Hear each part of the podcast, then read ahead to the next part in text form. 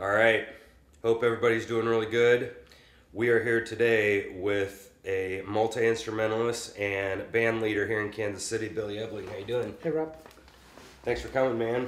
thank you for having me. Yeah. Uh, so, so I met you, and I don't know if you remember this, but it was right when I got into town. It's been about eight, eight-ish years ago, but I met you at Jazz actually, and I came in. I had my instrument with me. And I don't know if you remember this, but you. So there's a 39th Street Jazz, and you were Did I invite you up to play? You invited me up to play, right? I sat like right there, right? There was a little railing, and I sat right there, and I was just watching you. And I, I didn't even, I didn't even want to play, but I definitely wanted to come talk to you because I was trying to meet other musicians, and and then we started talking, you know, and you're like, "Want to come play?" And I'm like, "Well, okay," you know, and so I definitely appreciate you doing that because that was kind of a, I don't know what you call it, kind of a a nervousness or whatever that I had coming into town to be, you know, to get up on stage or whatever. Uh, and I, I appreciate you asking me to come up there. It was a kind of nerve. Pretty risky. Yeah, it was very risky. I was surprised you did it too, because you're like, I mean, may I don't know if it's, it's stuff I said or you know, you had a little bit of idea how you know quality or whatever I would had be, no but idea. yeah. Yeah, but I appreciate you doing that. I don't even remember that happening, but uh, I do yeah, now, yeah. vaguely. Yeah, it was it was it was a cool night, but that that would have been, I mean, literally, the first two weeks I was in town. That was one of the first things that happened, and then uh, George Robinson's jam was like the first jam I went to very soon into town. But those were a couple of the moments that I remember. You know, first very first time getting into town, but um, and uh, so tell me a little bit about how you got started playing. And what, what kind of happened kind of before now? You mean like gig wise or anything or, how, how you learn to play like like lessons or gigging or you know Well, I uh, I had lessons when I was a kid, but I quit every lesson that I took because somehow they took the joy of music and crushed it, yeah and so I didn't enjoy. You know, just I wasn't learning the stuff that I was Mm. that I was interested in. So I took piano lessons and I quit that. I took drum lessons and I, I quit that. And then uh, when I was 17, uh, th- my older brother had a guitar that he left at the house. Mm. And so I just started playing in my room for fun and had some music books. And, Mm. and uh, th- that was my outlet as a, to express my teen angst. So that's how I got started yeah yeah yeah playing music and then discovered that uh, well i saw somebody. I didn't know that i could monetize it. Mm-hmm. And, I, and Yeah. so the first time i realized that i could make money at it was i saw this guy busking. Mm-hmm. And, and i go well, what's this guy doing? He's just playing on the street. And i looked in his case like holy cow. Like, hey. so i went back the next day and i brought my guitar out and it's like mm-hmm. it's like oh i can make money at this you're right because yeah I was a crappy construction worker at the time, mm-hmm. and uh, that'd have been early 20s or something or like yeah, I was yeah exactly. Yeah. I think I was uh, twenty, yeah yeah and so That's like, cool, I made man. the same money in a week that I was mm.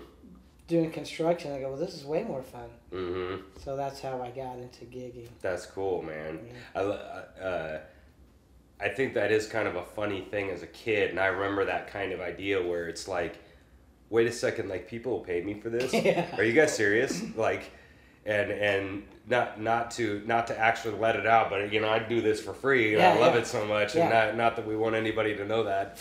Club owners just hold your ears, but uh, but yeah, the I think that's a funny moment when as a kid, and you're like, wow, I could like make money at this, and I would do this anyway because Yeah. it's way too much fun. And, like I'm sure comedians find that eventually. Wait, like tell jokes all day? Are you serious right now? You know, it's like that's just a funny thing. Um, you said something really interesting too uh, about that they they killed the joy of music for you. Can you can you talk about that a little bit about because that happens a lot with us in classical music, a lot. You know.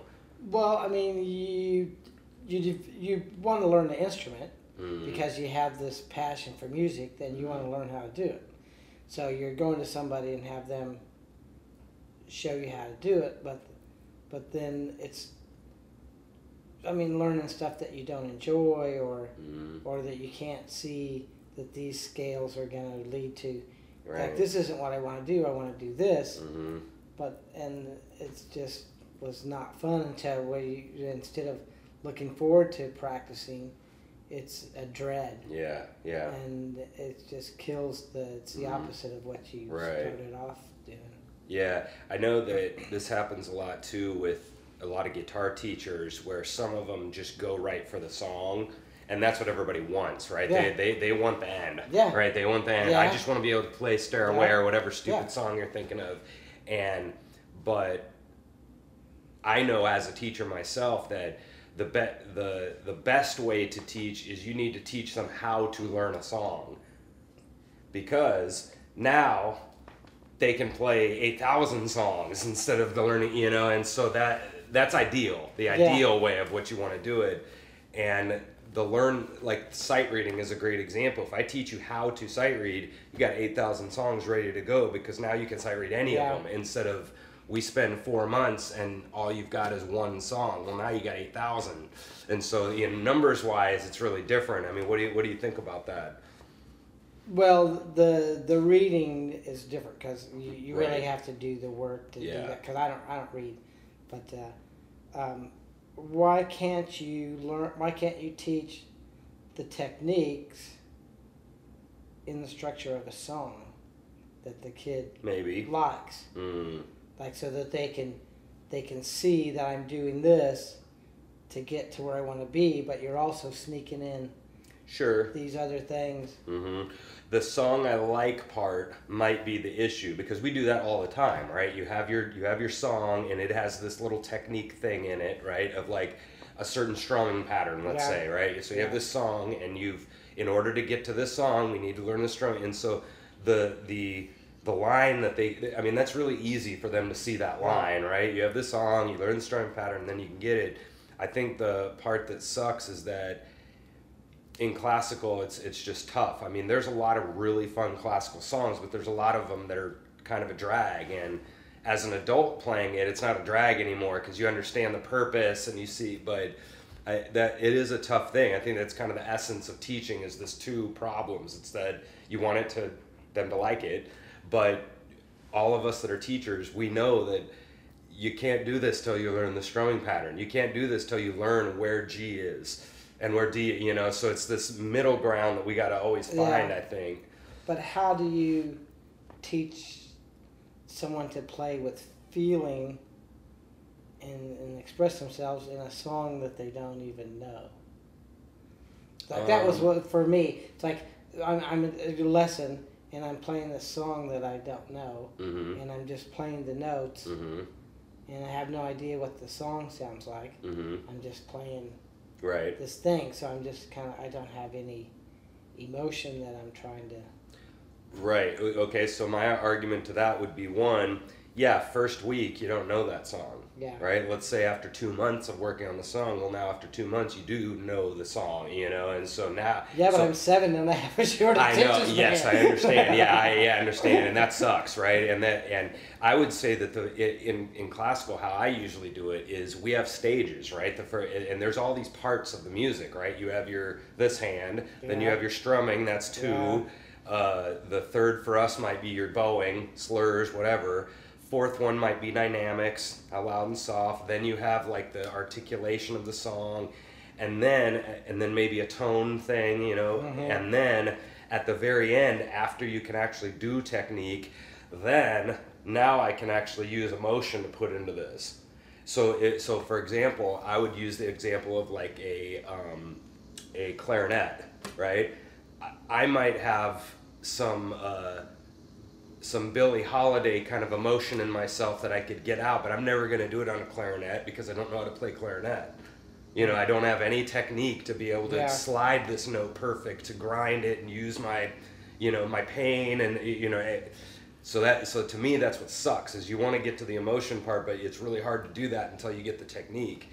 But it's annoying to do because you can't be a Nazi all the time and just drill sergeant on them, you know. So like, it's the essence of teaching, I think, is getting them. Maybe you know. that's the frustration why most people Mhm. quit. I agree. I, I, I agree. Yeah, I'm not. Yeah. Yeah. It's- It's, Yeah, instead of being this joyous thing mm, that they want to do now, it's this little bundle of frustration that they can't yeah. express themselves. yeah, and like yeah, and I I don't know. That's the I just I just see both sides of it, and I see that you just can't be a drill sergeant all the time, or else they quit. But the other argument is if we just go for fun all day, then you suck 30 years later because you haven't done any practicing, you haven't really learned. You have, you just it's all been fun, happy fun time, you know. So I don't know. I, yeah, it's it's Right, you know more about teaching than I. yeah. Well, but but you know how you felt. Yeah. You know, I, I that that was the advantage for me. I think is that I I don't remember not playing because I started so young. You know, so so I don't remember all the first two three years of angst or whatever. Right. All of a sudden, I could just play. So all the annoying times I never really remembered. Huh. You know, it's That's just different from you, yeah, yeah, or from anybody else who started a little later. But um, so, so one thing I'd love to talk to you a little bit about is the uh, is your open jam. Tell tell people what you're doing in Knuckleheads.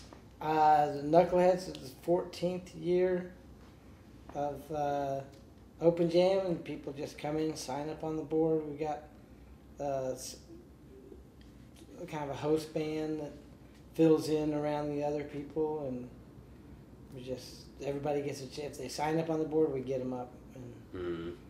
and so Yeah, that's cool. And you're doing that with Dwayne, right? uh huh. And uh, Dwayne and Mark, Dwayne Golston Mark Garzi. Mm-hmm. Yeah, I know. It, used, it started off. It was just me. mm-hmm. and uh, the place had just opened, and he wanted to do an open jam, Mm-hmm. and and I had met Frank earlier, Mm-hmm. so he hired me to do it, and I would set all the stuff up, but nobody knew about the place, Mm-hmm. and so I, nobody would come in. Maybe uh, somebody come in on a motorcycle and get some tacos, and I'd get up and play, Wow. and while they had Wow. their tacos.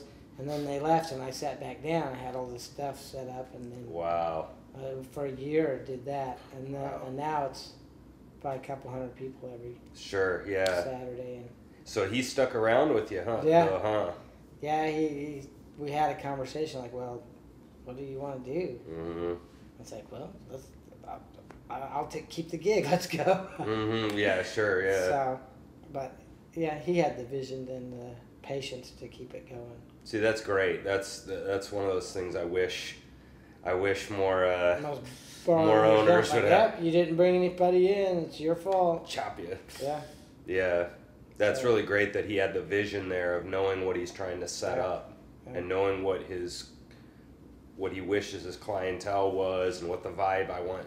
This vision of. And of- had enough money to yeah. kind of ride it out at the Mhm. beginning, so you don't just Right. open up and you're out of money. And Oh, sure. So Yeah, that's cool, man. Um, so with so on the show, we've we've talked about open jams. I mean, you know, we've done this thirty three, I think, and twenty of them we've talked about open jams because it's because I like them and it's my show, so I get to do whatever I want. Huh. But uh, but it's such a big part of the city, right? I mean, the music scene. Like, talk about just having open jams in KC. I mean, what what what do you like about running your open jam? well, um, it's a blank canvas when you get there. Mm. You don't know what is what the day's going to be like. It might be really good or it Mm. might not. So I'm always kind of have this hopeful optimism of Mm. how the day's going to go, and and, uh, and I can always I always I use it to uh, improve my own playing.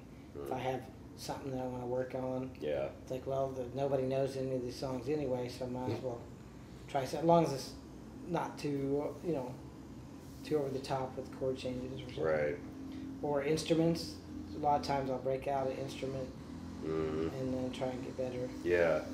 uh, to use the open jam for. But I think for people, it's a good place for if you're new in town or if you want to, if you're looking for uh, somebody to fill out the band and kind of get a sense of who's available and what they what they're like. It's a you know a lot of bands can sprout from from the open jams. Mm-hmm. So I I've lo- hired you from Yeah. for uh, yeah. you Thanks. know, thanks, 'cause- man. Cause like, oh, I know a good fiddle player. yeah, and that's that's what's so fun is uh, is when people, because we all have well, all the smart ones have our big Rolodex in our phone. You know, uh, do you know a piano player? Uh, yeah, as a matter of fact, I do. I know three. You know, and then Yeah. you go and and uh, we all get calls all the time for random crap, right? I mean, random other people, and we have this whole Yeah. whole list of. Yeah. And you, you know like the entire blue scene, I'm sure you know that have all come to Knuckleheads, you know. And so I mean that's got to be, that's got to be a pretty cool thing, right? I mean to know, I mean to have a jam that everybody, pretty much the biggest blues jam in town. I mean is the Saturday Night. yeah, it's right? fun to be associated with the with with knuckleheads because hmm it's such a good place to Oh yeah. you know. And some good things happen for me because I've I've played. Uh, one of the touring bands was missing somebody, Mm. and so they come in. It's like, well, there's a guy right there. Mm. So that's happened to Dwayne and myself. Wow. we get a, a gig with the touring band that somehow lost a member somewhere. so so what like uh, so on their way from uh, Wichita right or wherever they're coming from and they, they accidentally left somebody on the side of the road Maybe. or somebody somebody you know the drummer slept with somebody's wife Yeah, right yeah. the bass player slept with the singer's girl yeah. um, that's funny uh, you said something uh, something else interesting about picking picking good songs to do at an open jam. I, I, I find that really funny when somebody else picks a, like an eight chord tune to Oh. get up at a blues jam, and then they're like, "Well, come on, guy." I'm like, "Is that a good idea?" Well, I think if you you gotta set it up. The Mhm. guys that just tear into it, they don't tell you what key it is. They don't tell you how they're gonna do it. Mhm. They don't tell you there's a there's a bridge and Mm. what there's a funny chord in the bridge. Yep. Or I've developed this good kind of off time way of calling out the chord Yeah. before before it comes up. Some guys will go, "Well, that was a G." You know, you got to you got to tell them a little bit before. Mm. So I I think if you set it up, it's not bad. And and if you guys, you have to look at who you're playing with and, and Right. say, well, this guy's, because we all have strengths and weaknesses, Right. and like, well, this guy's good at that. No, I can't do it with that guy Yeah. or gal or whatever. And like I think the funny ones is that like because there's this whole you know 800 blues songs you know 12 bars in whatever key and, and everybody everybody at the jams can pretty much handle those but it's kind of all the other songs right all the other like like taking care of business or like some, some of these random rock songs. And like if you've been up with guys before and you know that they know a ton of like classic rock rap you know like i mean and so so how how is that like setting up the se- setting up the different uh, groups? Is that is that kind of because some people think that'd be really easy. Is that harder than it looks Well, uh, we've made it simple because we just do a formula. mm-hmm. Uh, however you sign in on the board is however you get up. okay yeah so, So you I'm don't not- necessarily I'm not selecting people uh, based on who they are and what, the, Mhm. because that could lead to uh, a non-inclusion Mhm. kind of thing. It's like, well, I got to get this guy up, so, so I'm just gonna get up, and you got to get up with him. It's a little too fair, Billy. That's, Yeah. you're, you're, you're doing I know, but it, also absolves me of it's like, well, I'm sorry, man. That's just the way it came out. yeah, what do you think about that? Everybody coming up and chirping at you all the time, you know? It's like, well, that's the board. I mean, sometimes I won't Mm. stick to the board, but it's like you get who you get, and that's Mm. just the fairest way I can think of to Mhm. do it. Yeah, I, I agree, and I'm sure because because I've had Dave and Paul and you know some other and Steve Andrew, you know I've had some other open jam hosts, and they they they all said that that was that's always you know buckets of fun when this guy's coming up. I don't want to get up with this guy, and they're you know they're all have their you know on stage and they're you know voicing all their opinions to you, and you got to kind of handle that. I mean, just how do you usually handle that, or do you just yeah, uh huh. I hear you. Come back another day. Come back. Because that's what's fun. I mean, that's kind of the funny thing. Because sometimes you can get up with a group that doesn't really work, right? Or that that you know it doesn't go amazingly well, Yeah. and then another time you get up with a great group. And you get Steve Hawkins with you and, and Dave and you know you get some really good players and Yeah. like you kill it you know sometimes if if the afternoon's kind of tanking, Mm, it's like, man, we better put something good together Mm. because we really need to have something. right. You can feel it, right? Yeah, it's like, oh, we've had a couple not so good ones. I know that. Uh, is there anything that try to get you in trouble here? Is there anything that you wish that you would see at Kansas City Open Jams, or something that, that you're seeing that is kind of like a trend that, that is maybe I've kind of I wonder why in Kansas City we have all these pockets of music, uh, and but they don't intermingle mm, so much. Where the jazz guys mm, don't really mingle with the blues guys, mhm, and there's the, the rock guys, and the, there's all this big giant bluegrass scene mm, that's totally underground. Like yeah. last weekend they had a big two day blowout, and it was just all kinds of bluegrass bands. hmm But if you want to go see those bands, hmm where are they at, and why Yeah. why don't we do more intermingling, and why is everybody so genre specific? Mm. And and so I would kind of like to see more intermingling, and then you get with with country guys and like, well, no, the bluegrass and the country and the new country and the uh, banjo players are like, no, we don't want any finger pickers. We only want the claw hammer. Hmm. So they're just so. Yeah. It's like, why don't you just throw it all in one big pot and see what happens? Do you have any theories on why that is? No. Yeah. No, I can't. I can't speak for the country scene, the bluegrass guys, because I don't know them that well. But I know the blues scene decent. I know the the jazz guys. At least I know their mentality, and I wonder if a lot of the jazz guys don't know the, or a lot of the blues guys don't know the jazz guys' repertoire. They just Yeah. don't know the song. You know, I mean, they, Yeah. they call out giant steps and stuff. I mean, they, there's some blues guys in town that would be done. I mean, they'd be screwed. You know, they don't know the song. Well, I'd probably be in that category. well, you know, and there, and I'd be in the bluegrass category because I'm not really that much of a, you know, I'm a country fiddler more than a bluegrass style Mhm. fit, you know, so I'd be kind of screwed on their songs too, um, playing like a fiddler. But I wonder if, I wonder if that a lot of the blues guys have trouble coming over to the jazz jams because they don't know the repertoire.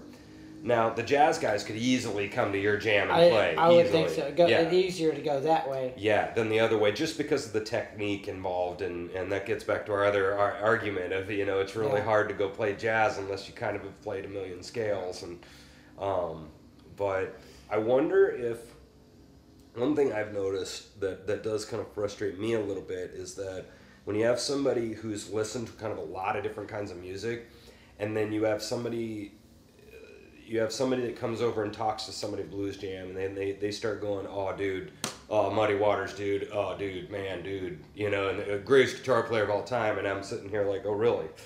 Is that so? You know, I'm like, "You ever heard of Wes Montgomery? You ever heard?" You know, and then I start dropping all these names of people, and they're they're like, "Oh, well," you know, they, they kind of brush you off a little. Oh, Steve Ray Vaughan, dude. Oh man, dude, dude, man, you know, and and so I would wonder if the jazz guys would come over and they could get up there and play three songs. But then when they go talk to a bunch of a bunch of other people it's like they might feel that I can't it's it's one thing to get up there and maybe deal with a guy that hasn't practiced that much or you know but it's a whole nother thing to then go hang out with the scene when these guys might feel that they don't know what they're talking about or vice versa. You know what what do you think is that Well, there must be some common ground.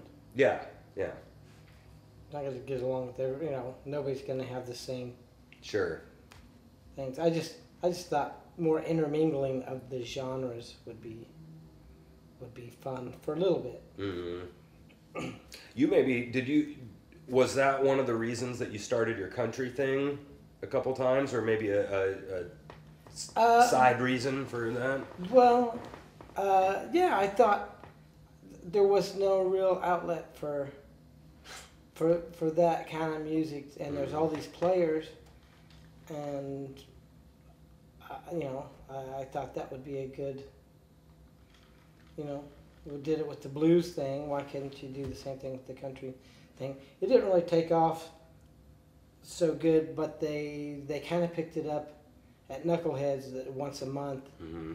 But it's not a jam. It's it's more of a a show, Mm-hmm. something like that. Yeah, yeah, yeah. I, w- I wish there was more. Like I country know. jams. I mean, I don't even know. I mean, Dusty had one for a Yeah. while, but I know. Why not? yeah.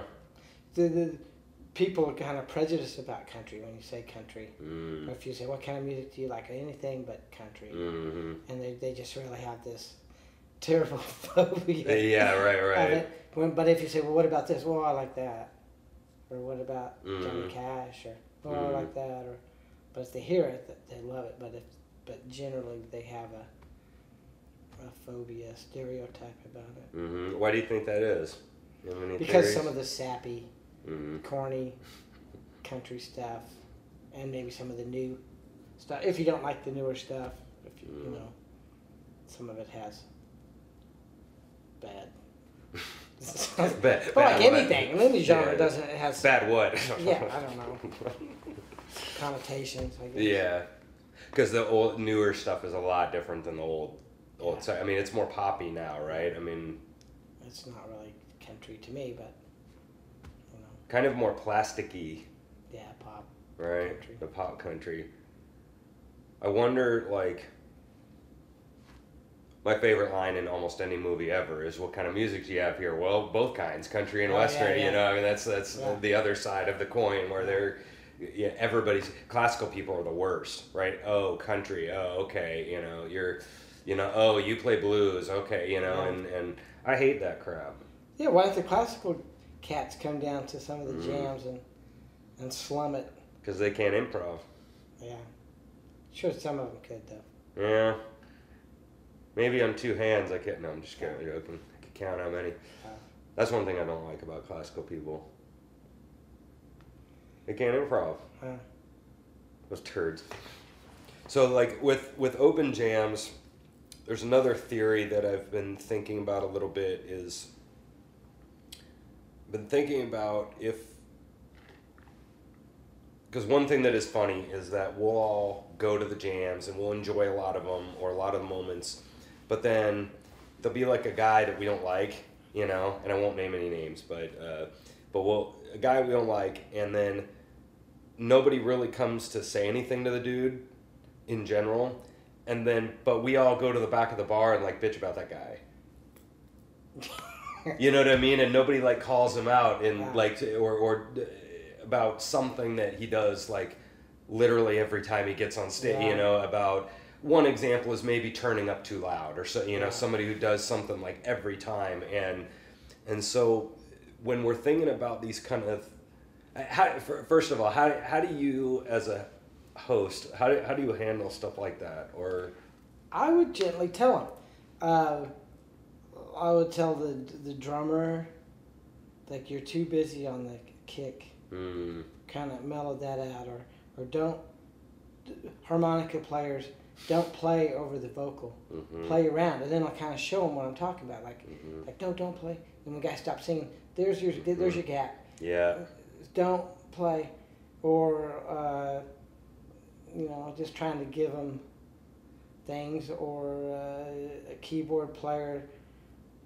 I actually gave one guy a, a, a, a how like a CD uh, with lessons. mm, Like here, you should learn Wow. learn these first Wow. learn these ten, first ten be, next time you come back, mm, so that, I, that I'm not ragging on them, but I'm just trying to make them get better. And there's one guy, uh, a drummer, and he said, "Well, how am I doing?" I said, "Well, you you know you, you got mixed up there, and I can't hide a bad drummer." mhm. But he goes, "To tell you the truth, I take lessons." Which I do. yeah I take lessons on instruments. Yeah. And he was like, What? You take lessons? I Yeah. go, Yeah, I take lessons. I want to get better. And so he's taking lessons. And, you know, we can all Mhm. get better. But sometimes people need to, you know, not all the time, but if, if you think you can kind of tweak them along the path, I would. Mm, If, if they're just a really bad singer and it's like, I don't know, I'll just take the mixer and turn it Ooh. down a little bit. so yeah, so I mean, you said a bunch of things right there. One, uh, what do you think about that? Of the always, always trying to get better. Even I, even I take lessons. You just said. What, Yeah. what do you think? What do you think about that in regards to some others who uh, think they're think they're hot stuff? And Billy Ebling's up here. Hey, man, I might not be the best player ever. Maybe there's more I can learn. What do you think about that? I don't. I, I. Well, it would be folly to think that you're as good as you're ever gonna be. Mm. You know, there's so much room to. And I, I hear people like, oh man, I gotta get better. I wish I had done it a little harder ten years ago Mm-hmm. or long. You know. Yeah. I see that's that's my that's why it's so hard back to the the practicing and the fun and so yeah. Yeah. that's that's my big argument on why like the technique and stuff is so necessary is cuz like you know this always this, this always happens to me it, every show I go out and I play and and I I go out and play and then somebody's like, "Oh man, I love the violin. I played in fourth grade," and then I, I can just finish their sentence for it, you know, and then and then I quit, right? Yeah. You know, it's like and and yeah, my mom made me practice, right? And then and you know, and then they say, "Man, why didn't she let me stick with it?" And I'm like, "You, You- bastard!" You know, you know, you you you know, you were a you were Satan to me, you know. I mean, you Yeah. bitched at me all the time uh, as a parent. You know, Yeah. the kids bitching. You know, it's no fun. It's and then years later they're mad that they didn't stick with it. You know, so that's where the problem with T. You know, the how do you? I think they just want to blame it on somebody. else. Yeah, huh? Uh huh. Or like I wanted to learn this instrument, but my parents made me do this. And I don't know. What can you do as a twenty-year-old though? Get up and learn the instrument. Oh, yeah, you know, yeah, so, yeah. you know. to blame it on. Yeah. Yeah. Yeah, you still got- can. Yeah. Yeah. You have some music training now, Yeah. so now Yeah. all you have to do is learn the instrument instead of music as well. Both, you know. Um, And you have the desire. hmm Yeah, you have the major desire, and, and it, it's not going to be, yeah.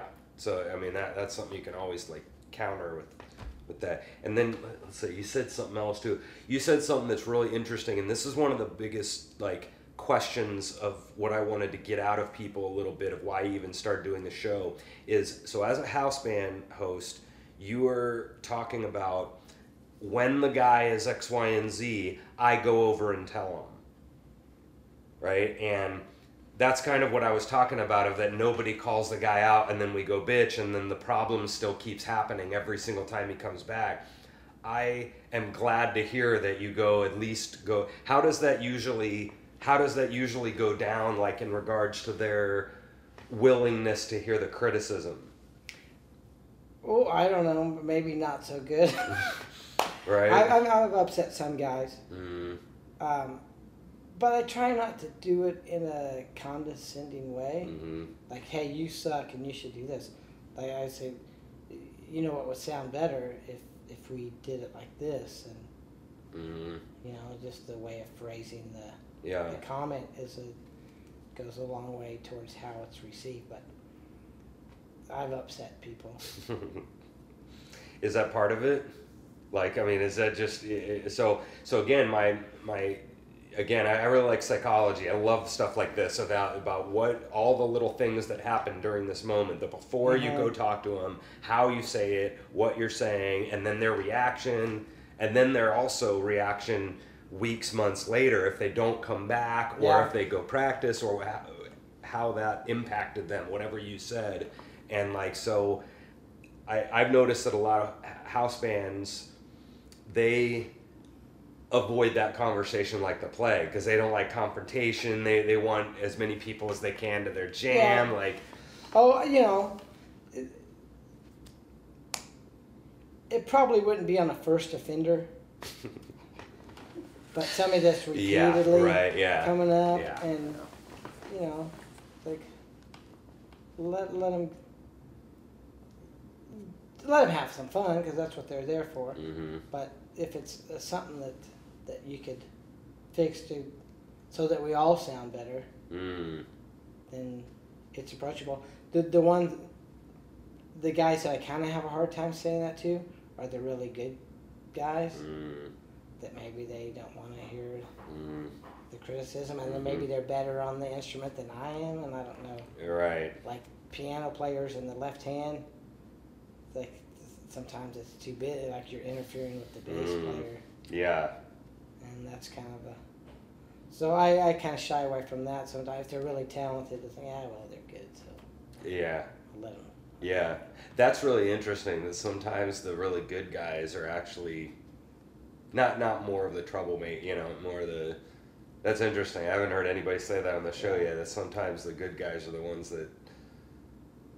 When you yeah, because because that that's stuff we talked about on the show a lot too. Is like being too busy. You mentioned that before Yeah. of putting coming into those little spots and then Yeah. singer spot, singer Yeah. spot, and um, and like what so th- so this is my next question and i'd really i'd really love to somebody to like school me on this topic because I, I have a very strong opinion about this topic but i really want to hear the other side of the argument and to be put in my place about this comment but when that idea of the spots when i was in my other country band we had eight of us you know and we had steel violin lead guitar rhythm uh, bass drums and those little spots in the country you know we had like six guys throwing the little Oh, da da yeah. da da in that little spot Oh, right? So it's six people comping.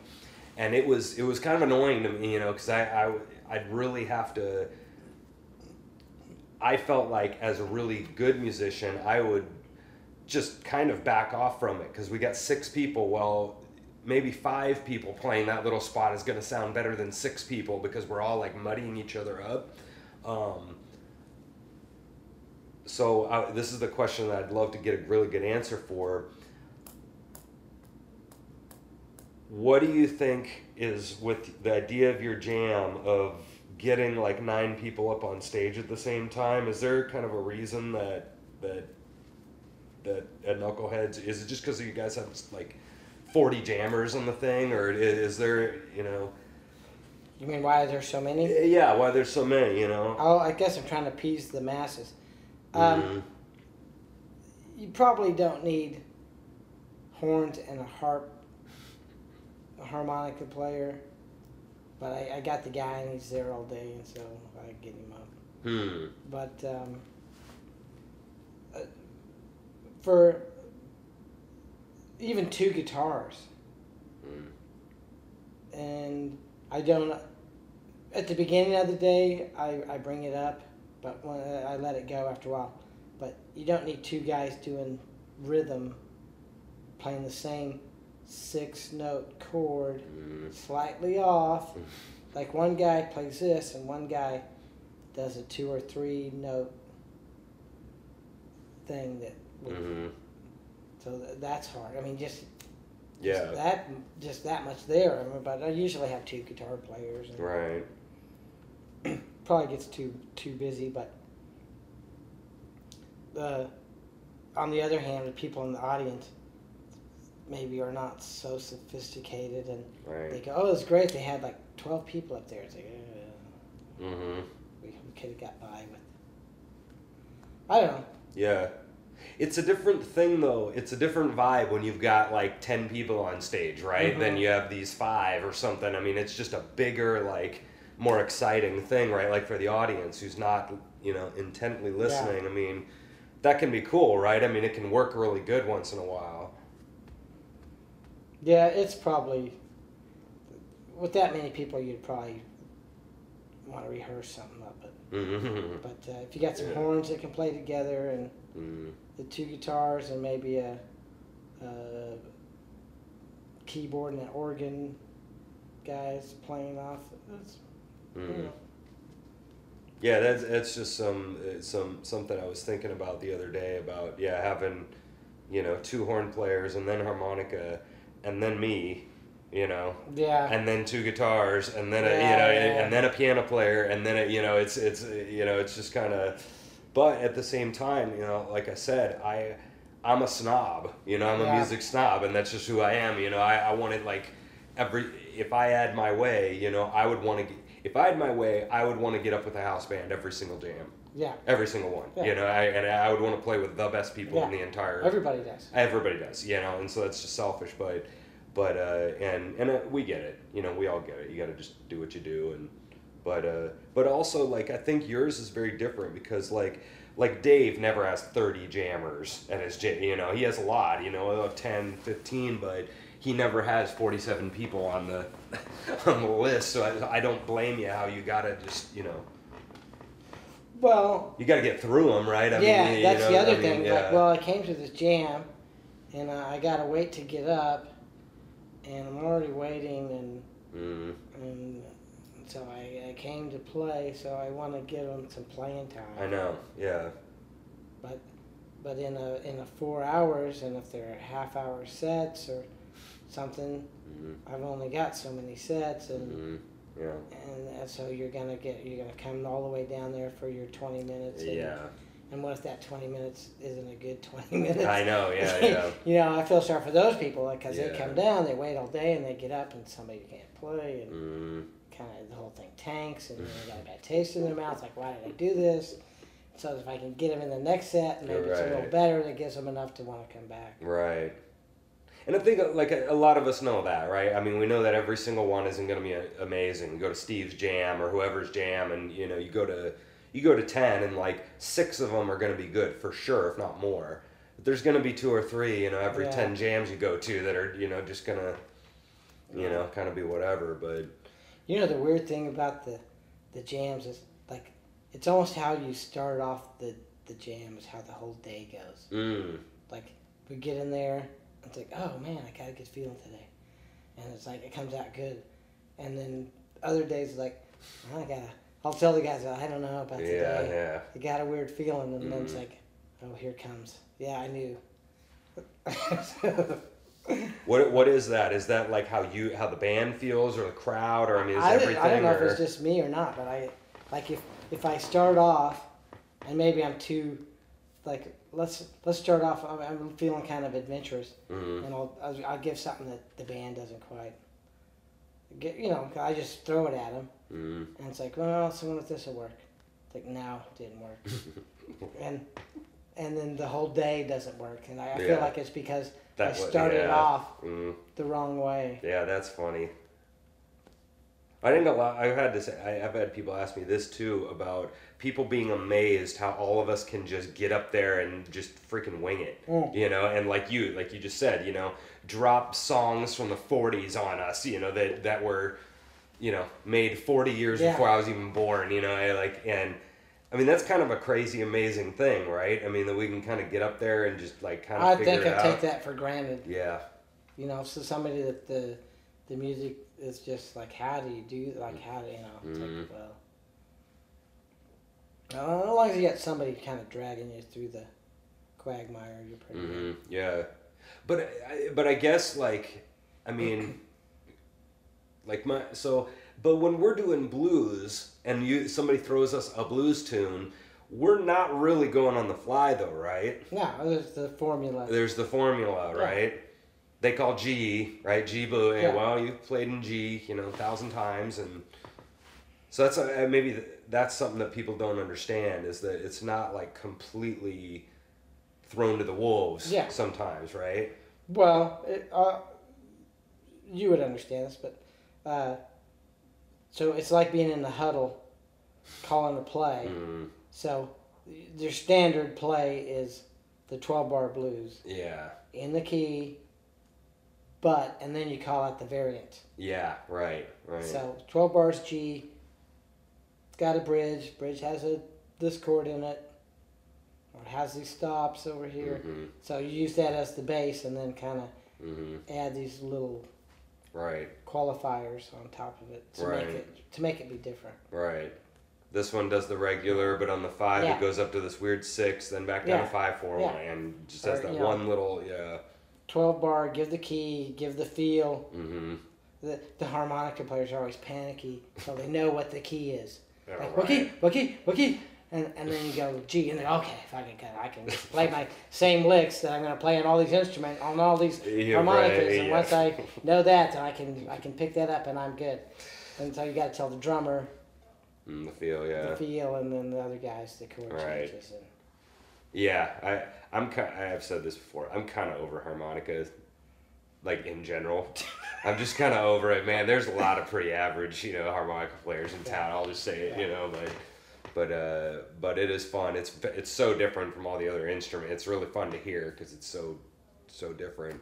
But uh, but yeah, so I mean, I I. I I'm really glad that uh, I've come down to your jam a bunch, and, and I got a lot of times I got lessons on Saturdays, and I can't always come down, but I really enjoy coming down to your jam because it's it's always just it's always just craziness, right? There's 150 people in the audience. There's always 30 some jammers. I mean, you know, I mean, I, I just always enjoy coming down there because it is kind of uh, no holds barred a little bit. You have no idea who's going to be down Yeah. there, right? yeah.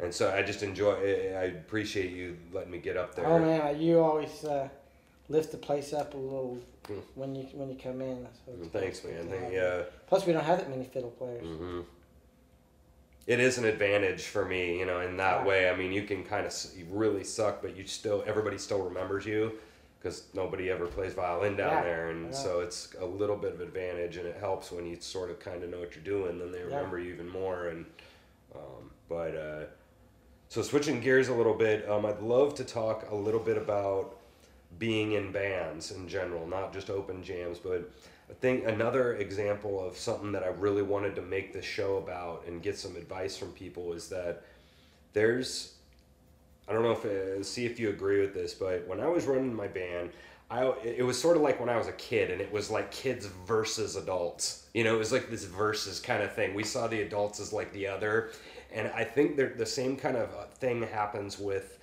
musicians and club owners right? We uh, and i know I I can't speak for you but i know i felt this way for a long time you know? Oh those greedy club owners and they don't know da da da da and i had all this you know talking all this stuff about them and we we felt like we we knew it all as the musician and the club owners didn't know anything. Well after i ran my band i sort of like sort of turned the corner a little bit and started to understand that you know we we're playing here but there's like four people in this place right now you know i can't believe they don't ever want us back you know Yeah. like there's there's four people you know and they're gonna try to drop you 400 Yeah. and they made like 60 Yeah. you know and so so i kind of turned the corner on that and tried to get a little bit different philosophy but i always hear a lot of people talking about that kind of stuff of being annoyed with club owners or even other bands that are making it and they, they always kind of have this idea of like those guys aren't even good how come they're you know they're not Yeah. even a good band and how come they're making it whatever Mm. and can can you talk just a little bit about the idea of kind of running your band and maybe some some challenges or great things about it or just being a band leader Well, uh, a lot of times, if I get, I would get to a city and start booking shows, or uh, because I was solo, and then I would got thrust. They said, "Well, I don't want a solo. I have a band," and then I go, "Well, okay, I can get you a band." And then I was like, "Oh, I better make. I better find some people." So, so I, I got the band gig, but I don't have a band. So, so that was kind of uh, tricky to do. But uh, I found as long as I keep the guys working, you know, once I found some guys, mm, and maybe they're in other bands, which is another tricky thing mm, when when uh, bands are in multiple bands and you can't do anything because you can't don't have these parts. If you get busy enough, the other bands that that's their problem because I've already booked all this stuff out. mhm. So, and then I got so busy that the other bands fired their other guys because they were too busy. but I never had the the thing with the with the club owners about Mm. the yeah you know. I don't know. I guess I could go busk on the street. I guess if I wanted to. If you're gonna, Yeah, if you're sure. that good, go ahead and do it on your own. mm, Book your own place. mm. Do the door. I, I don't know. I've Yeah. never had that. uh, us versus them mentality. Yeah, yeah, yeah. Yeah, and I I know that uh, a lot of a lot of times it's a tough it's a tough thing because we've talked about this with Scotty McBee and some other people how they're they're they were frustrated. The two sides are they're just they see it from the club owner's perspective of understanding. I mean, you've got to. The other big one is the marketing stuff, and that's probably the number one annoyance I've heard from other musicians is that they expect us to bring the whole crowd, and that's that they the the owners expect Yeah. the bands to bring the whole crowd, and I, I just have a different opinion about that now. I, I understand why the musicians feel that way, but I you know I my, my question to them would be what what is like what hurts by you promoting your band Yeah. Yeah, it's a shared responsibility. If they do good, you do good. mm. So see a lot of a lot of musicians maybe that goes back to the the blaming thing you were talking about earlier i mean is is that what that is i mean they just don't want to like yeah, I don't know. Mm, yeah, it's it's it's hard to it's hard to say, but I know that that's a big thing that I've had. Like I said, I've had 300 conversations about open jams, and I've had 300 conversations about that topic too, about musicians annoyed with club owners. But you have have you had a, a, any times where you've really like butted heads with it? Not just your mentality, but have you have you had very many times that you've not to get you in trouble or anything, Oh, but oh no. Yeah, I had this one, and uh, uh, I didn't know the guy. He called me up to come play with the band, and I, I said, and I kind of have a smart mouth sometimes, and I didn't know the guy, and he didn't know me, and uh, he said, "Well, I hope you, hope you got some friends coming." I said, "Oh." I don't have any friends. I, I thought you hired us because we were good. ooh. that, that didn't go and it was dead. It was it was dead that night, and then he canceled some other gigs that we had. Uh, yeah, yeah, yeah. Yeah, see, But he I did, got my joke in. yeah, yeah. That was the main thing. How, how worth it was that? Was I that really worth it? No, Uh, no, that was not good. yeah, and that's that's and that's another good point because what we want to do is go cuss them out, right? If if you have a problem with them and you think Yeah. they're in the wrong, we want to go cuss them out. And I've heard so many times that you know, again, that's back to the what good is going to come of that. Hmm. You know, it, like so so when I'm again with the kind of psychology and mentality kind of conversation, that's that's where some guys just get themselves into crazy trouble of, of not having the mentality of what kind of relationship do I need this to be with a club owner, yeah. you know? And so, how like not not to give too much insider baseball, but you did you do you come at him real bluntly? Like when you're doing that initial talking to him about the gig, do you come at him super blunt about, hey, I'm Billy Ebling, I play blah blah blah amount gigs, you know, a month or whatever. I'm pretty, you know, it, this is what I can bring for you. When do you want, you know, say that word. When do you want me? You just come at him hard, or do you come at him real, you know, oh hi, you know, I'm and give him some Mm. jokes or like, you know, how do you, how do you come at him usually?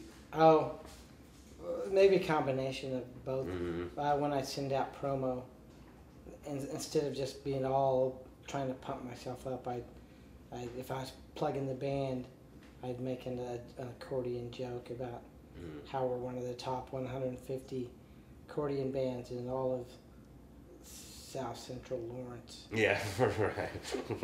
You know, so I put that in Yeah, there just to kind of, as well as some of the other stuff. You know, you, you try and put your best foot forward and right. make it sound good. But I, I would also, I mean, I can't guarantee that we're gonna. Like I don't know anybody. I don't know. I don't want to guarantee him that. Give him false hope that oh yeah we're gonna pack your place and we're gonna, Right. gonna do that. Yeah. It's like I don't I don't know about that, but I've, Right. I've got this and this is pretty solid and I Mm. think that'll go over. Yeah, so you're doing a co- so first of all, you're doing a combo of showing them your promo packet, Yeah. and you're you're going, okay, this is you know, this is our product, and we have a promo packet, we have some videos or what you know, whatever you're showing them, we play here, etc. and so you're giving them kind of the this is what we do, but you're also doing this like self-deprecating thing too, like right Yeah. the, the word the Yeah, we're this yeah. like the 150th Yeah. best, you know, in you know in South Overland. Park or say you know. The, that's interesting that you kind of give them both of that Yeah. instead of all the you know oh yeah we're real good all right you know but that's that's interesting Yeah. Can't be all propaganda about how great you are because hmm I don't believe it. But now, I mean, that used to be when I'd send stuff out. hmm But I don't send stuff out anymore because most people they hmm don't want that. Now it's all online, and and then how do you keep them from seeing some crappy performance that somebody did on their shaky phone with bad sound? I go, well, I don't want that. mm. So that's kind of so I is haven't quite tackled that problem yet. right so like so that's that's what another buddy of mine talked about one time he's like the, the bad videos can do more harm to Yeah. you than the good videos can do good right Yeah, you don't get to monitor that unless you're Mhm. getting to send send them to your website. right Get to do, but they go, oh, okay, let me check this band. And they Google it and they see right whatever videos come up, and maybe it's not good. Yeah.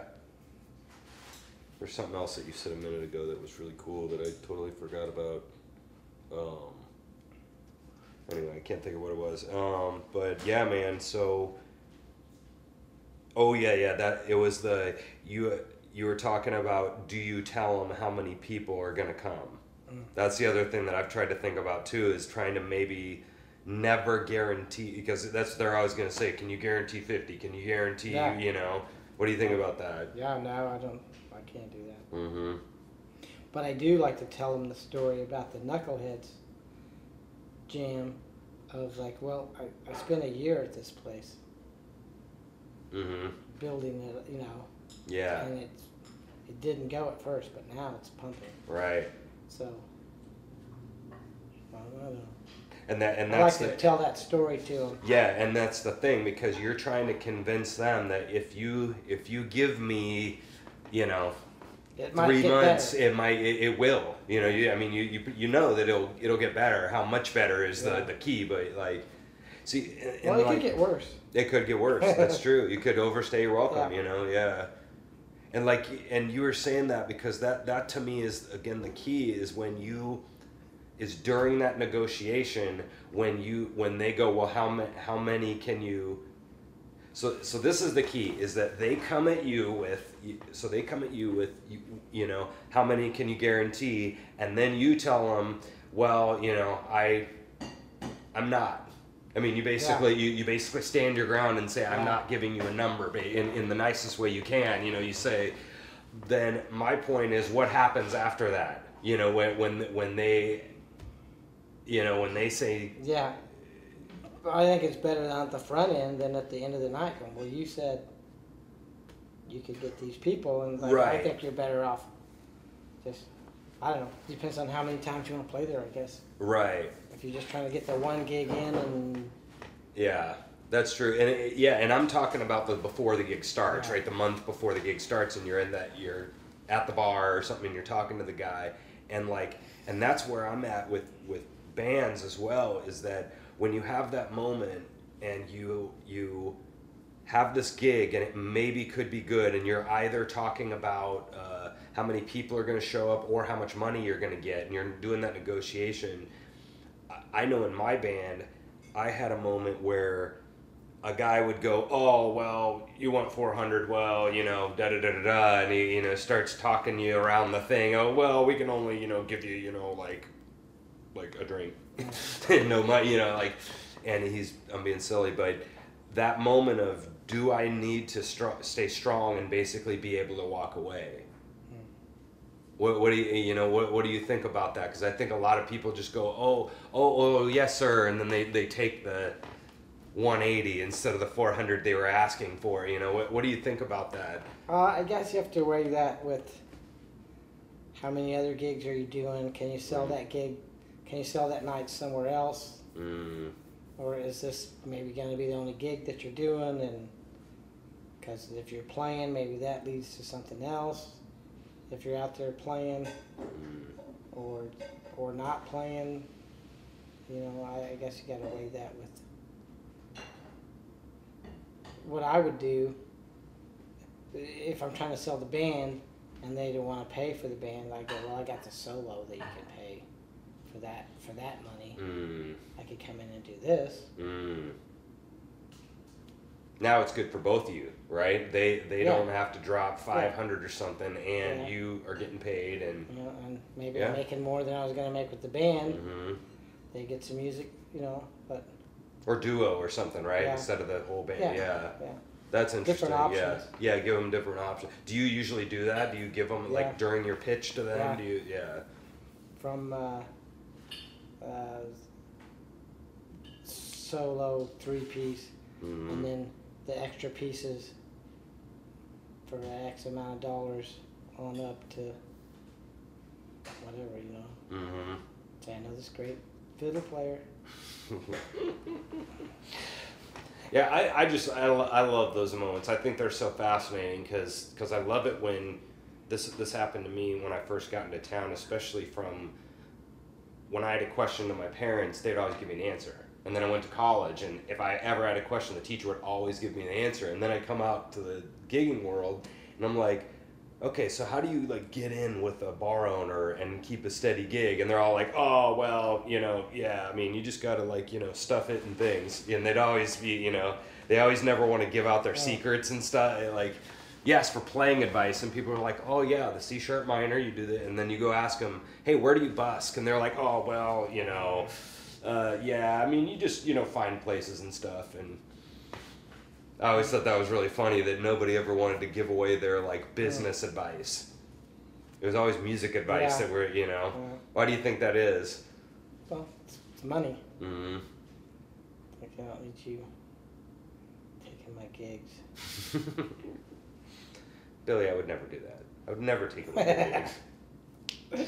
But uh, um, but yeah, I don't know. I always found that really funny that uh, about talking to club owners and because that's stuff that we never got like trained on how to do, right? I mean, Well, and they're all and stuff. different too. So Mm, what works with one doesn't work with the other. So mm. But- And you said something interesting too about the when you have a certain amount of gigs, um, that all of a sudden kind of adjusts your adjusts yourself a little bit of how you're talking to them now, right? I mean, you got 30 gigs in the next six months lined up. Can you walk away easier? yeah, because because I could sell that, I could sell that night Mm. somewhere else, probably. Mm. You know, or I could end if I if I take this now for this, I may be missing on something else, Mm. And or you're, maybe not, and then I have Yeah. a night off. Or whatever, Right, so yeah. But if you're really hungry for gigs, you kind of need to hustle a little more. I was I always was joking that they can like, it's like the owners can smell that desperation on you. You know, I, I, I'm Oh, being yeah. silly. You know, they, it's like they can like, they can Yeah. smell that that you. Oh no no no! I think we'll do this for 180 instead of four. You know, like, and it's almost like they can smell your desperation, and then they just like make you make you all the hoops, and then you get on the, get down on two knees and beg, and like, and then they finally, okay, I'll give you the gig, but, you know, and and you know, I. Yeah, so there's is that the- There's that side too. If you're Mm, trying to be too uh, eager to please, mm. yeah. So that's so that's again what where I'm annoyed is that is that knowing where that balance is is knowing how to be able to just if it's really not good you got to be able to walk away right I mean you just can't take every single waking thing but But what if you really need the gig? I know and so that And that's like that's how you just probably it works the opposite of how if you don't have any gigs, and you really need the gig. It's probably harder to get the gig. hmm But if you oh yeah sure but if you got a bunch of gigs and you don't need the gig, it's like eh, well, Mm-hmm. Because it's got to be easier for you now. I mean, you have you know years under your belt. You have a you know laundry list of places you played. Obviously, the running knuckleheads is a, you know hey, I've had this weekly gig for Yeah, yeah, you know ten whatever drop. years. Yeah, name drop on them, right? Yeah. I I used to spend a lot of my daytimes chasing gigs, Mm-hmm. sending out stuff, talking to people, Mhm. trying to go. Um, maybe the biggest thing for me, that what I like to do, if I'm going to new places, I, I like to go in person Mm, and meet them and, and Yeah. put something, hard copy in their hand. Because if you just email them and give them a link that they got to go check out, they're probably not going to do it. mm-hmm. I mean, it's, it's easier to meet somebody, I think, Mm-hmm. unless they're, you know, maybe the younger generation and they don't have people skills. that's but, all. That's but I like to go in and, yeah, and talk yeah, to them Yeah, in person, and I think it's easier to get a gig that Yeah. way than, it sets a different impression, doesn't it? than cold. I would cold call. I would just have this list of people to call up Mm-hmm. and like, hey, how about a gig? And maybe it worked, but usually not. But, Right, but I don't do that so much right. because I have some regular stuff. Yeah, that's that's a, a very wise idea, you and uh, but yeah, so well, um, we're probably getting close to wrapping up here. The the one other one I wanted to ask you was um, about subs. You talked about sub Mhm. players the other day, and that that's kind of a cool thing about KC, right? I mean, there's like so many players here that Yeah. like talk talk about getting subs in your band, like like Well, uh, a, good skill from coming from the jams is to be able to wing a gig mhm, and not have the people in the audience know it mhm, or the club owner know it. And uh, yeah, I, I do that a lot still. mhm. Even on the day somebody gets sick or their car doesn't Mhm. work or something like, oh, I gotta hustle and find somebody. Mhm. And, but uh, yeah, I've got some people that you can just call and see. Mhm. You know, like I maybe on my fifth call on the drummers. but uh, you know, uh, the gig will probably come out all right. And if it doesn't, I can still show up and play solo. Mhm. And so I was like, eh. you know, it's not it's not like I have to cancel. Right, right. Yeah, and it's helpful when people start subbing with you more than once. Like I've played Yeah. with your band now a couple times, and I have a, I have a decent idea of what your guys' general deal is, and so it's easier you know, every time. Obviously, the more times you do it, but like I always think that's funny about calling the subs because it's back to the people being kind of blown away. Like you're gonna sub this four-hour gig, and like you got called like literally two hours ago. Yeah. you show up to the gig, but it's not as bad as people think, right? I mean, you do a blues and like, okay, I've done. You call working man and like, okay, well, but I've played Folsom like a million times, and this is pretty much the same, you know, pretty much the same song, so uh, I'll be fine, you know. Like, do you? What do you think? So, last question on that. Is there a secret to getting on your good side as a sub? Uh, what are you looking for in a sub?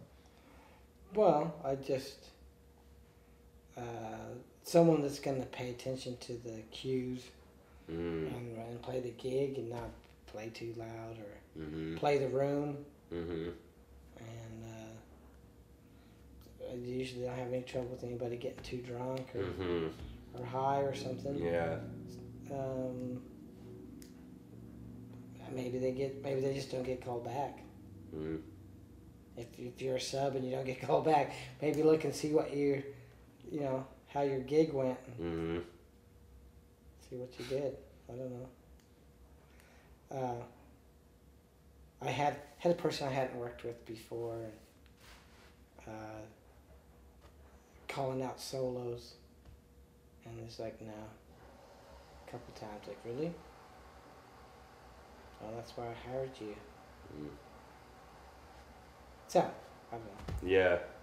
I've heard, I know a lot of times, I, I've talked to a lot of people about this too, is that a lot of times it has nothing to do with playing why they don't get called back. Oh yeah. They were just basically bastard the whole time. you know, I mean, they, they were Yeah. dick and like, and, and I think that's one of the biggest problems about musicians. Cause I mean, there's 300 really good musicians in this town. And then there's another 500 that are pretty good, you know, and, and so finding a person that's a good player is very, very easy. But finding one that's a really good player and got a good attitude or, Yeah. or answers the phone, Yeah. right? It's not a complete flake of a person. Yeah. You know, it's like, do you think that's one of the biggest things that like stops people from being a good musician? Is all the personality, well, stuff, or it's. I don't know if about being a good musician, but being a working musician. working musician? Yeah, that's what I mean. Well, definitely. Yeah, yeah, yeah. Yeah. So, um, uh, well, we're we're wrapping up here. Right to end it, uh, you got you got a funny, really crazy, funny, awesome moment in the music business you can think think of to share with My us. my Pink Floyd story with my brothers. Mm. We were we were uh, busking in Auckland, New Zealand, Mm. and uh, we're playing, and uh, what we would do, we would try and when we're busking, we you try and get what you thought was your biggest crowd, and then one guy would drop out and go pass the hat around. And while the other- other guys played, and then you join the band back up. Mm. So was was good was going around with the with the hat, and uh, I approached this guy, and uh, and he said, "How would you guys like to do a party tonight?"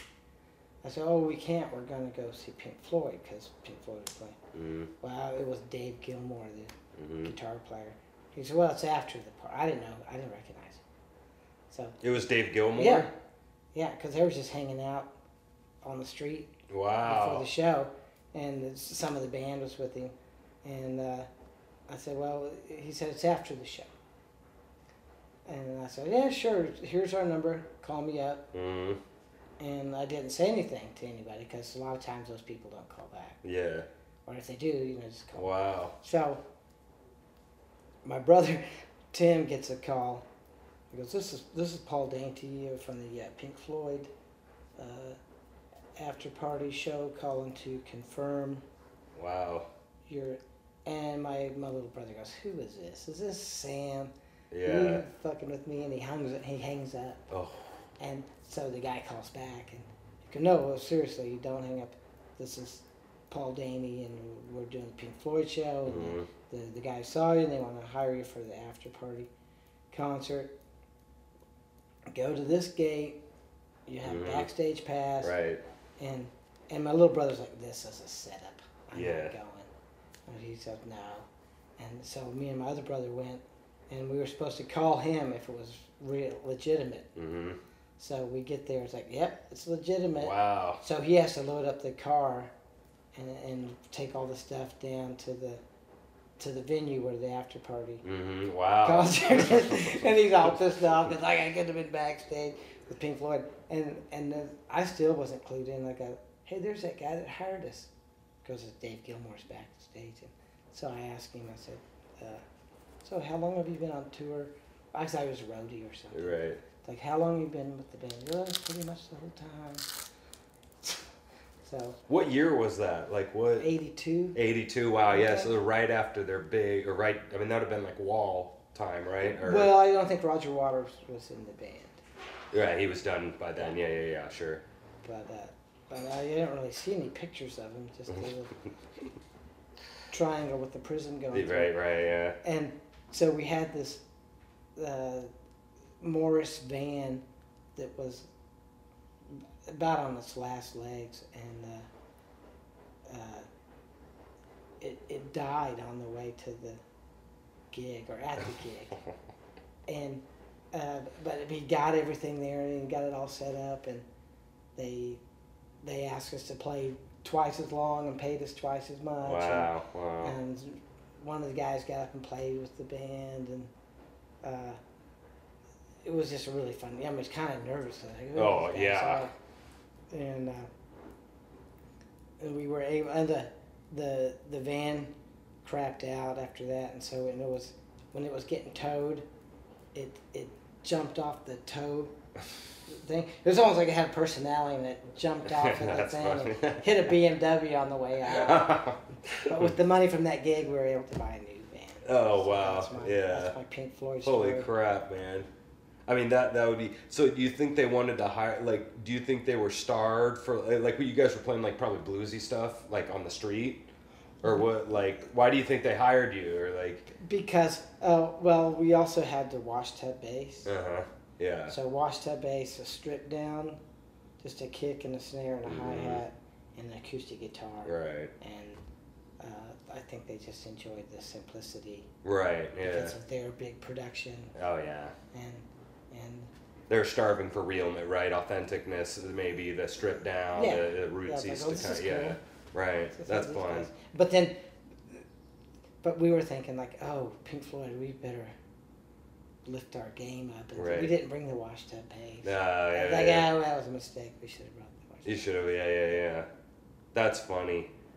Yeah. Because that, that's something that we, we always think. Like, those guys are so big time or whatever, and, and we. we'd And be they are. And they are, you know, but, but we you'd be surprised that, you know, that they.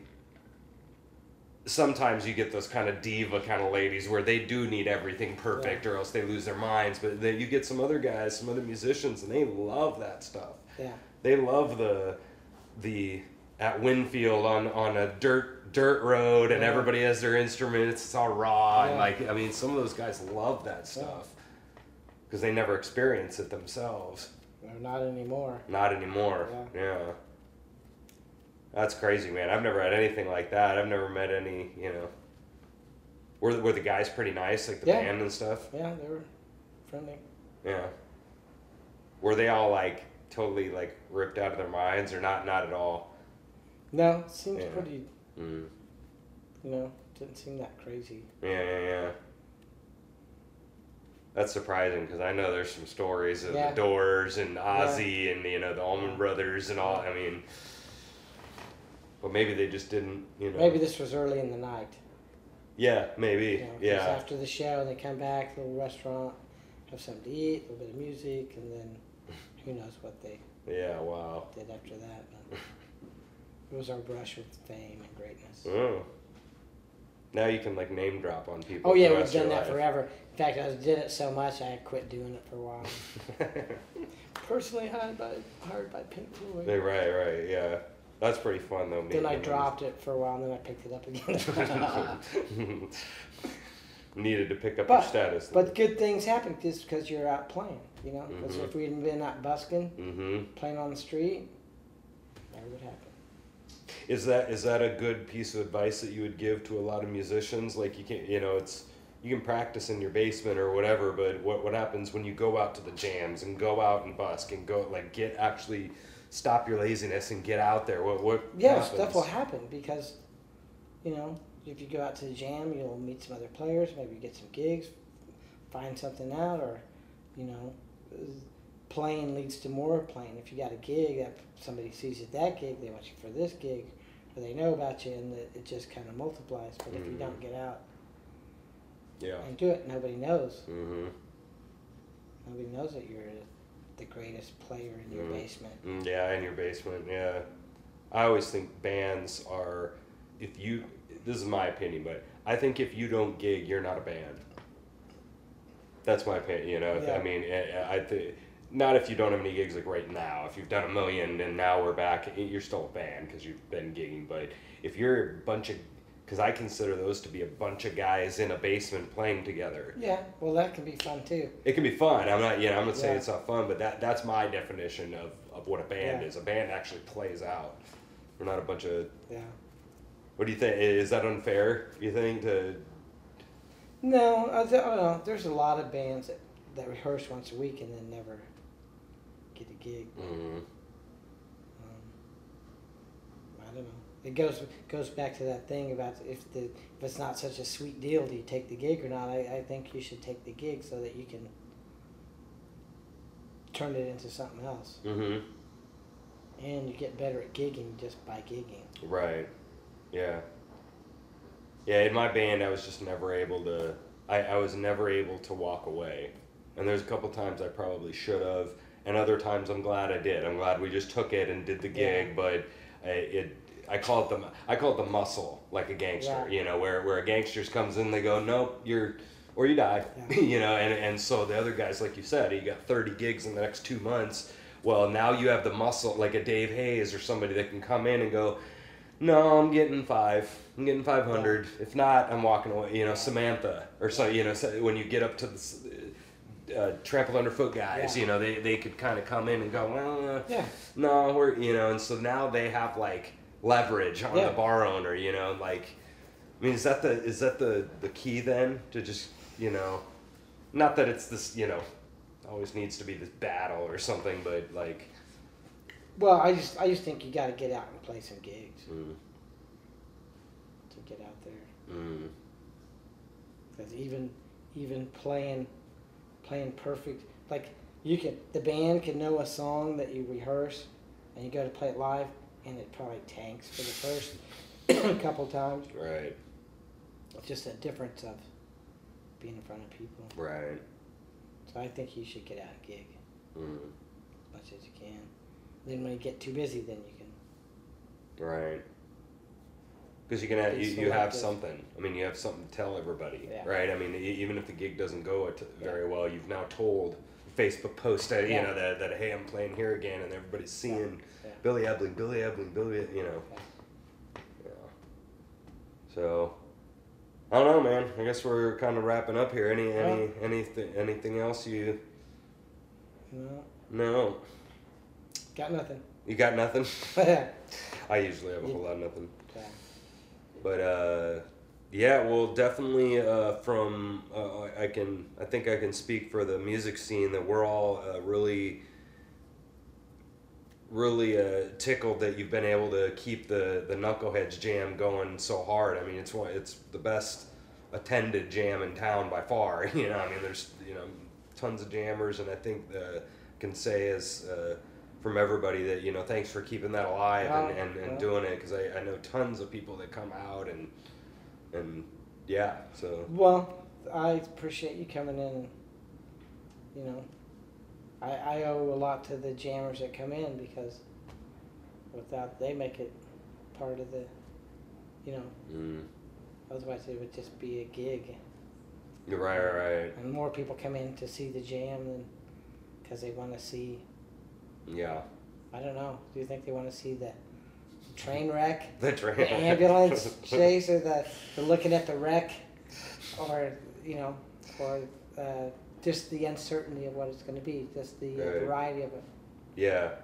Well, it is kind of it is kind of a a um, reciprocal thing, right? I mean, without the jammers, you guys just have a regular gig, Yeah. and you know less amount of people come, but without the venue there and the, the you know gig, then we're just again sit, dudes sitting in a basement, you know, Yeah. not you know, so Yeah. kind of need each other, I guess. But uh, but yeah, we're uh, we're um, definitely I can say for everybody, you know, definitely keep it up, you know, keep keep up Yeah, the jam, well- keep up doing what you're doing. Keep on going. Yeah. Um. We'll probably have a 15 year uh, anniversary party Oh, really? coming up next March. That'll be 15 years. Oh, that's fun. Yeah, you should. You should you definitely yeah. let, let everybody know about Oh, yeah, that. yeah. I'm sure you will. Frank will be good. He'll he'll buy everybody lunch or something. Oh yeah, yeah. That's fun. I'll try to make it out for that. That, that, that sounds like a fun deal to go to. Um. Yeah, last time we did it for the 10 year, hmm and we had like two boards full full of Oh wow. players. Wow. So it was like, yeah, we're just gonna get two songs and just go. Yeah, yeah, yeah. But- Yeah, there's no way you're getting through those unless you do something like that, right? Two songs a piece. Yeah. But um yeah, I don't know what else to say. That's uh, that's the end of the show. This has been uh, Casey Music Talk. Uh, Billy Ebeling, Thanks, thanks, for coming, man. Appreciate yeah, yeah. Um, we'll you be back. keep up the good work. Oh, thanks, man. It's Yeah, yeah. be an interesting uh, project. You got some It good, is. good folks. Yeah, yeah. Th- thanks for doing it, man. It's been it's been pretty fun so far, and uh, we're uh, I I don't know how long it'll go, but uh, there's only about a million players here. Yeah. know, so uh, the longevity of it could be as you know. Uh, could be you know years even before I even get through everybody Yeah. to let alone to bring them back on a second time. I mean, it could be could go forever, you know. So like uh, it's been really fun. I'm glad everybody's been willing to come and do it. So um, anyway, that's it. Get out of here. See you guys later.